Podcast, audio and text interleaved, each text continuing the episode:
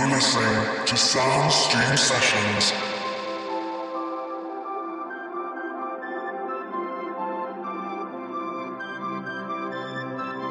Do you know what the Turing test is? Yeah. I know what the Turing test is. It's when a human interacts with a computer. And if the human doesn't know they're interacting with a computer, the test is passed. And what does it pass tell us? That the computer has artificial intelligence. Are you building an AI? I've already built one.